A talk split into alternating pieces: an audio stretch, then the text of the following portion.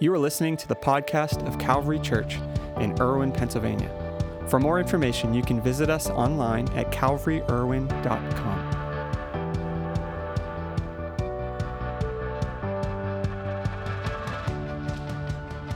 Good morning. It's good to be here today, and it is always a privilege to preach to my family.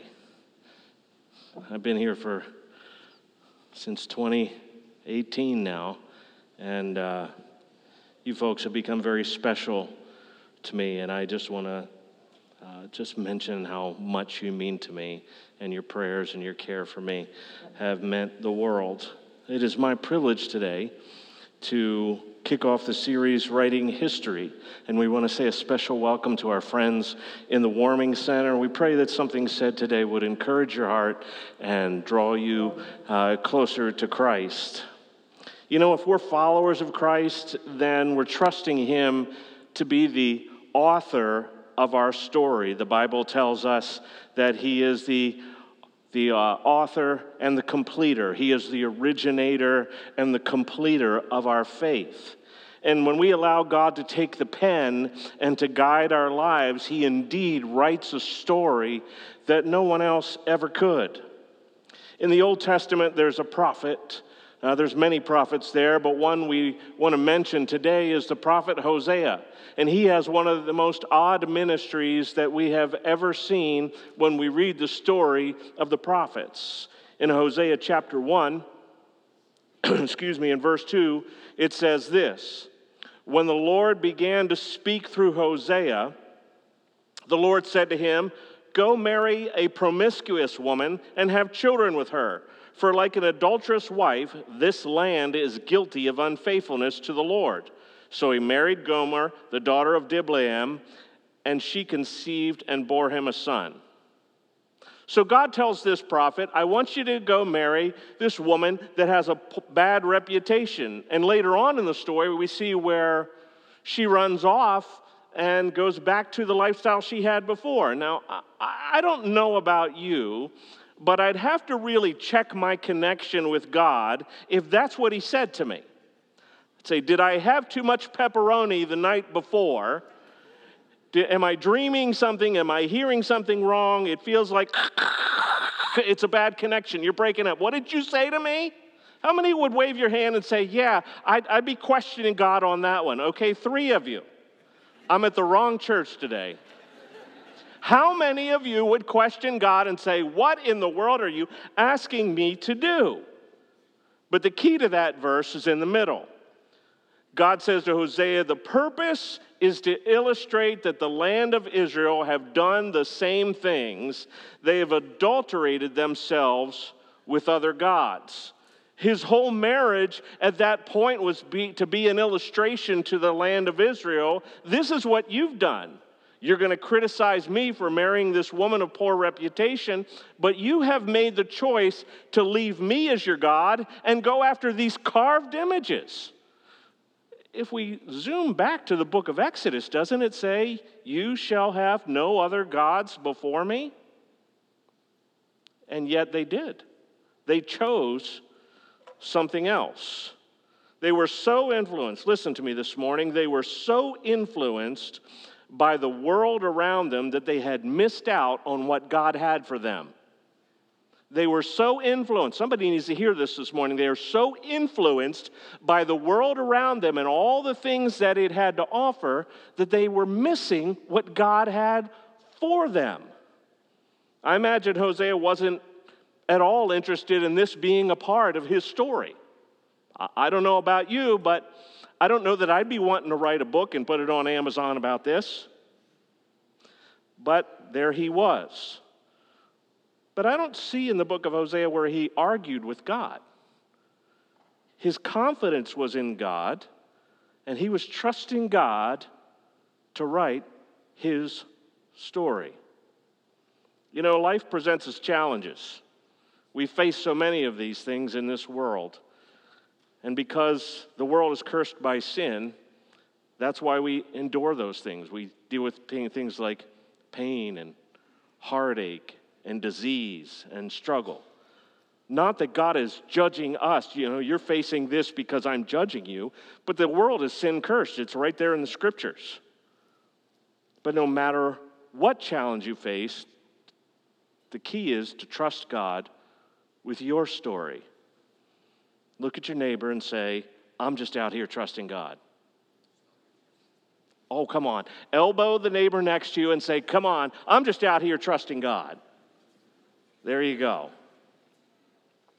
When I was 17, I was diagnosed with a heart murmur. It was functional, I had no restrictions. Fast forward to the end of 2020 when I went back to being a hospice chaplain full time. I went to the doctor for a checkup, as you should do once you pass the big 5 0. How far past I am is none of your business. And when she got the stethoscope near to my chest, she said, Holy cow, I can hear that heart murmur before the thing gets to your chest. And she said, That murmur is so loud. And all of a sudden, she's like, We've got to send you to a cardiologist. Turns out that my valve, the valve has strings on it, and two of them had ruptured. So it was really not doing a whole lot in there. And fast forward, I ended up at Cleveland Clinic and had my heart valve repaired, and things were going amazing. The surgery went well. I mean, there's always hiccups, right? Surgery went well. I was home. I was doing my cardiac rehab. I'm like, life is good. For the first time in my life, I don't feel my heart beating. If you ever have been in that place where you constantly feel your heartbeat, I wasn't feeling it beat anymore. It was wonderful. And things were going great, and I was walking up the street with my cane every day. Everything was amazing until April 28th. And April 28th of last year, I didn't feel like going out walking that day. Just just was tired. And later on that evening, I said to my wife, the words that will forever echo I said, Something's not right. I'm sorry. Something's not right. I got into the car. She drove me to Forbes Hospital. We turned left at right out of the triage room, and that's the last thing that I remember for two weeks. I woke up two weeks later in a different hospital. I was intubated. I was looking around, and my parents were there. They live in Florida. And I looked at the wall calendar where, if you're a, you work in a hospital, you know they write the name of the nurse and the aide and the date. And I saw the date on there, and it was May 14th. And I had no idea what had happened to me. And I'm sh- shocked and stunned realizing all this stuff in a microcosm of a minute. Later on, I learned that I had developed, because of the heart surgery, I developed a massive pulmonary embolism. The entire right pulmonary artery was blocked. They said that was the, the it was a huge, huge clot, and I was minutes away from a massive heart attack or a stroke. They put me on a machine at Forbes called ECMO. You can look that up when you get home, not Elmo, but ECMO, which is a last ditch effort to save somebody's life. Transported me to AGH at some point there because of all the, the drugs and all that. Uh, I developed a liver bleed, and so they opened up my abdomen and packed my liver for two days and uh, got that under control. And so when I woke up, I, I was a, a hot mess, as you can imagine. But due to my extended time in a medically induced coma and the ECMO and all of those things, some of the things that you see happening this morning are a result of that. I have nerve damage in my leg from the ECMO, that's why I limp. The doctors don't have a full explanation as to why my head shakes all the time or I have to word search when I'm tired.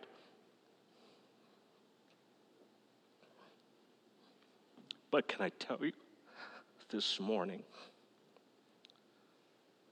that as I laid in AGH,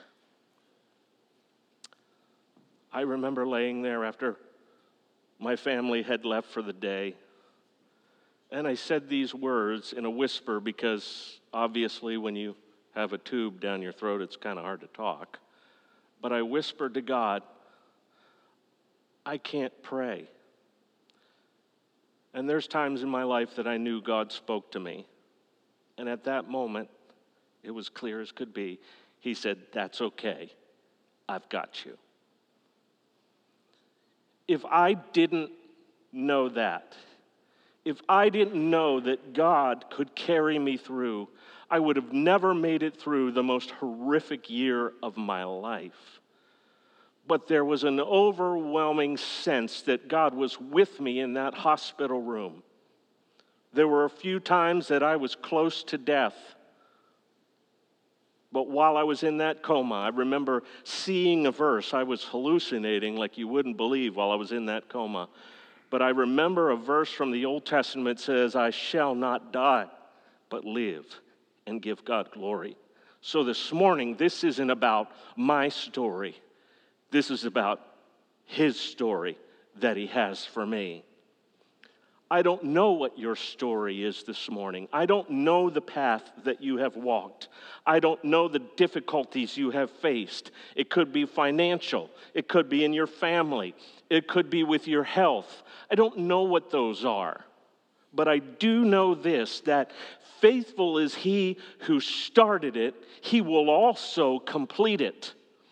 You may not like the trajectory that your life has turned, but when God alters your trajectory, I can tell you this that He has your best interest at heart.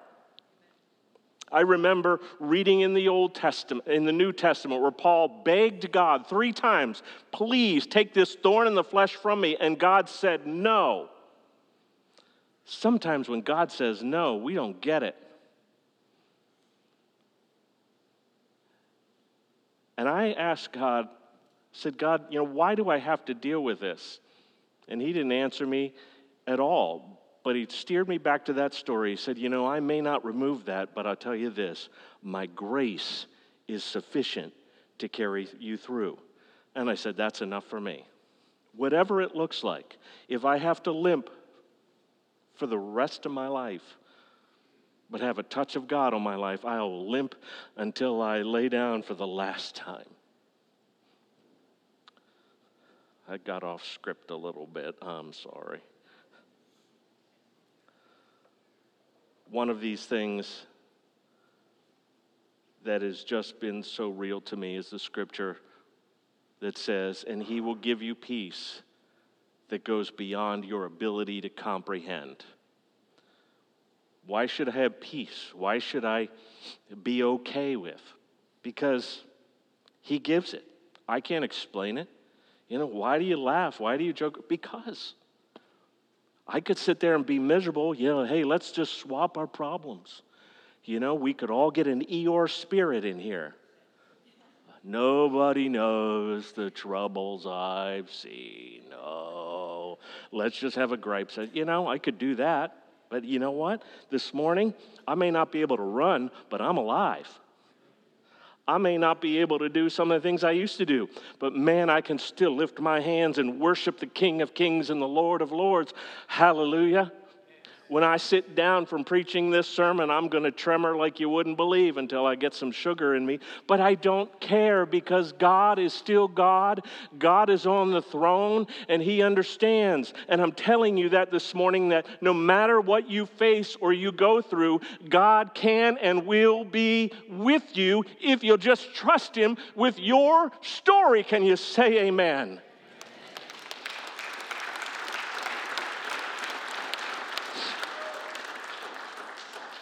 His book isn't finished yet. This is just a chapter in my story. I don't know what the next chapter has, but I'm all kinds of excited about it.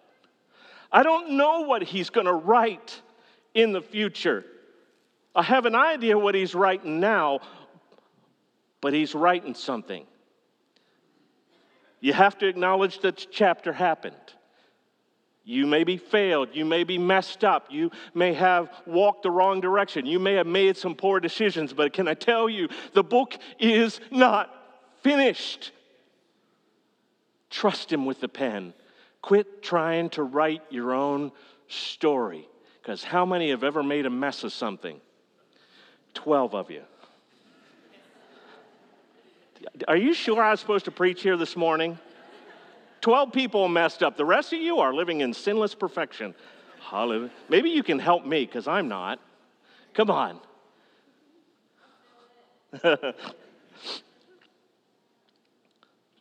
you know, difficult chapters happen the death of a loved one, sickness, hurt, job loss, financial struggle, relationship issues.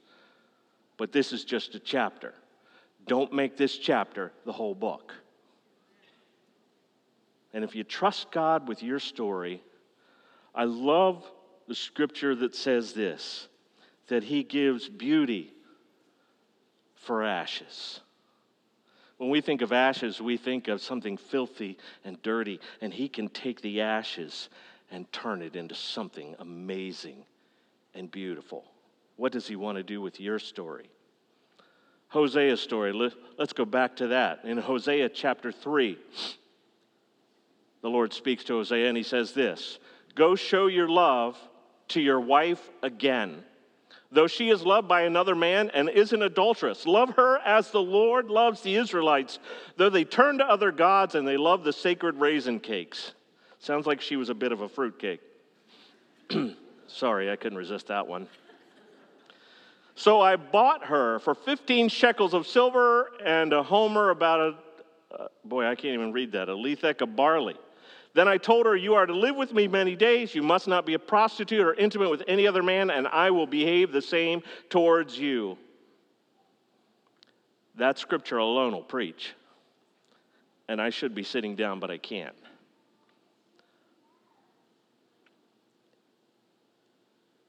I wish you could grasp the fullness of the love of God. And he illustrated through the prophet Hosea when he said, Go get her. And he went and found her. And he paid a price for her to bring him back to himself. Oh, Gary and Amanda, I could preach on that this morning. The price that Jesus Christ paid when he went to the cross. We celebrated that this morning in taking of Holy Communion the price that he paid for us. He came to where we are. We didn't have to get to him, we didn't have to earn our way to him, we didn't have to be good enough to get to him. But he came to us. He came to us and he said, I'm willing to pay a price for you. If you'll just give me the pen, I will write a story for you that you could never imagine this dear sister this morning living on the street, and the chapters of her life prior to, to this time were difficult, but God said, I got another plan for her. And He picked up the pen and He began to write, and she let Him. And the change in her life because she just gave the pen to God to write her story. Mm. God's love goes beyond what we can understand. So, what about your story? Are you willing to let God move you beyond the chapter that you're in right now? Do you believe that He can turn your story around? I'm too old. I'm too messed up. I made too many mistakes. I can't change. You know what? God hears your excuses and He said, You ain't seen nothing yet. I can do such amazing things with your life if you trust me. That's what God did in the church of Corinth. In 2 Corinthians chapter 3, he says this, and are we beginning to praise ourselves again? Some people need letters that speak well of them. Do we need those kinds of letters, either from you or to you or from you? You yourselves are our letter. You are written in our hearts. Everyone knows you and reads you. You make it clear that you are a letter from Christ. You are the result of our work from God. You are a letter written not with ink, but in the Spirit of the living God. You are a letter not written on tablets made out of stone, but on human hearts. Corinth, at some point, said, you know, the church in Corinth said, you know what, we're tired of writing our own story because we really have messed it up. If you read First Corinthians, they were a messed up church. And at some point along the way, they said, God, here's the pen, because we've tried and we've messed up, but we're just going to give it to you. And he says, Your letter is so powerful, we don't need a letter of recommendation. We know your story. And wow, wow, wow. It is not just something we've read, but it's something written right here, written on our hearts. That letter we're still reading today after all these years. I can tell you that after preaching today, I'm probably going to go home and sleep for a couple hours. Uh, I will be completely exhausted. But I'm going to tell you this morning, I'm just out here trusting God. Hebrews 12 says this Therefore, since we are surrounded by such a great cloud of witnesses, let us throw off everything that hinders and the sin that so easily entangles. And let us run with perseverance the race marked out for us, fixing attaching our eyes on Jesus, the pioneer, the originator, and the perfecter or the completer of our faith, for the joy set before him, he endured the cross. Stop just right there for a minute. For the joy set before him, he endured the cross. I wonder if for Jesus that was a part of his story. I don't have to wonder. I go back to the Garden of Gethsemane where it says he, he, he cried and he prayed so much that he sweat, as it were, great drops of blood. And he said, If it's possible, another way, hey, can we let that happen? That'd be cool, God. Nobody's ever prayed that way in this place, have you? Hey, if there's another way, you know, I mean, if I could go back to before this whole thing happened, I you know, God, that, that really isn't the best way to kind of, you know, I don't, I'm not really kind of liking the whole idea of wearing a hospital gown and all that kind of stuff. Can we do it another way? But Jesus, see, the real battle wasn't the cross, the real battle was in Gethsemane. He said, if there's any other way, and then he made a powerful statement. He said, nevertheless, not my will but yours be done. Are you willing to trust God enough with your life to let Him write whatever He wants? God's not a cruel God. Well, you know, He put you through this. No, you know what? Sickness is a part of this world we live in. You know what? It happened. This happened. Okay. So, God, give beauty for ashes. I trust you. I've been through enough, I've walked through enough to know that He's enough. Amen? So maybe you're here this morning and you're dealing with some difficulties in your life. You're facing things you don't understand.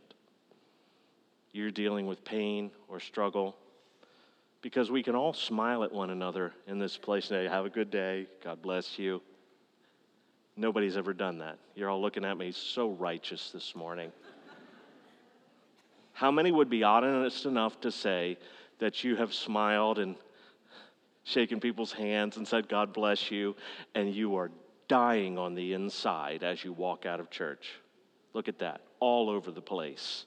There are times that I have preached over the course of my ministry, been in ministry almost 30 years. There are times that I have gotten up and preached and been completely broken inside. And if I didn't know the one who had the pen of my life, I'd have given up a long time ago. But faithful is he. Faithful is he who started a good work. He's going to write the last chapter. And guess what? We win. Amen.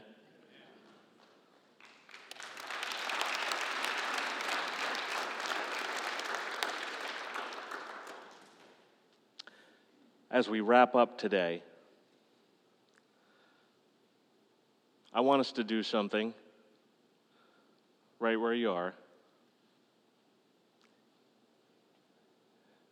If you want to trust God with your life in that way, And I want to assure you that I'm not just up here preaching and saying nice things and I don't live this.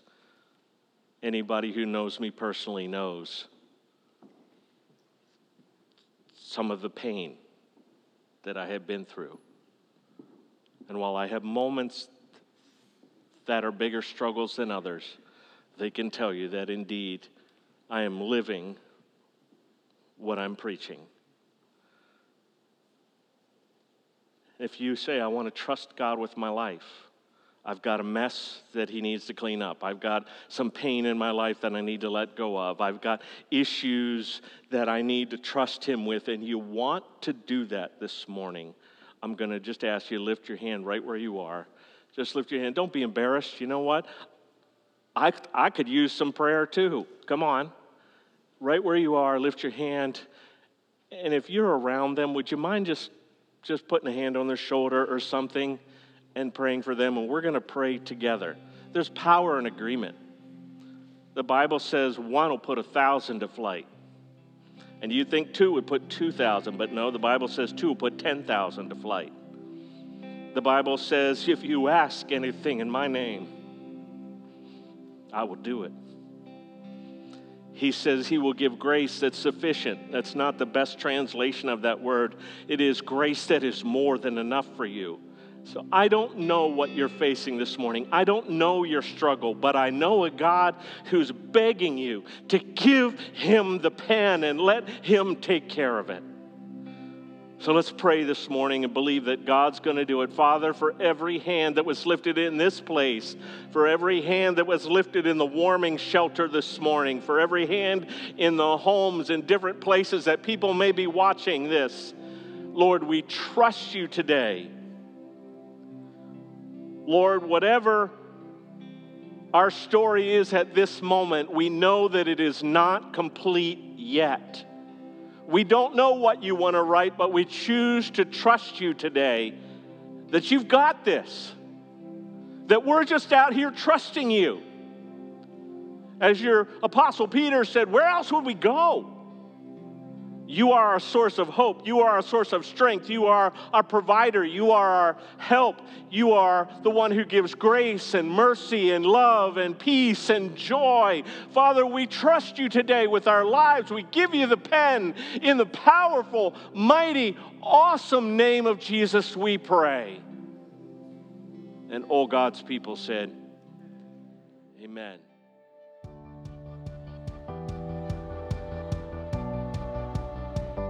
This is Pastor Nick Poole, the lead pastor at Calvary. We're so glad you joined us for today's podcast. I hope you enjoyed the message. At Calvary Church, we're passionate about leading people into an overflowing life with Jesus. We would love the opportunity to connect with you on your faith journey and hear what God is doing in your life or join you in prayer for any needs you might have. You can visit us online at calvaryirwin.com or send us an email at info at calvaryirwin.com. On our website, you'll find previous week's messages, a list of upcoming events, as well as resources designed to help you take those next steps on your journey of faith. See you next week, and may the Lord bless you and keep you. May he make his face shine on you and be gracious to you. May the Lord turn his face toward you and give you peace.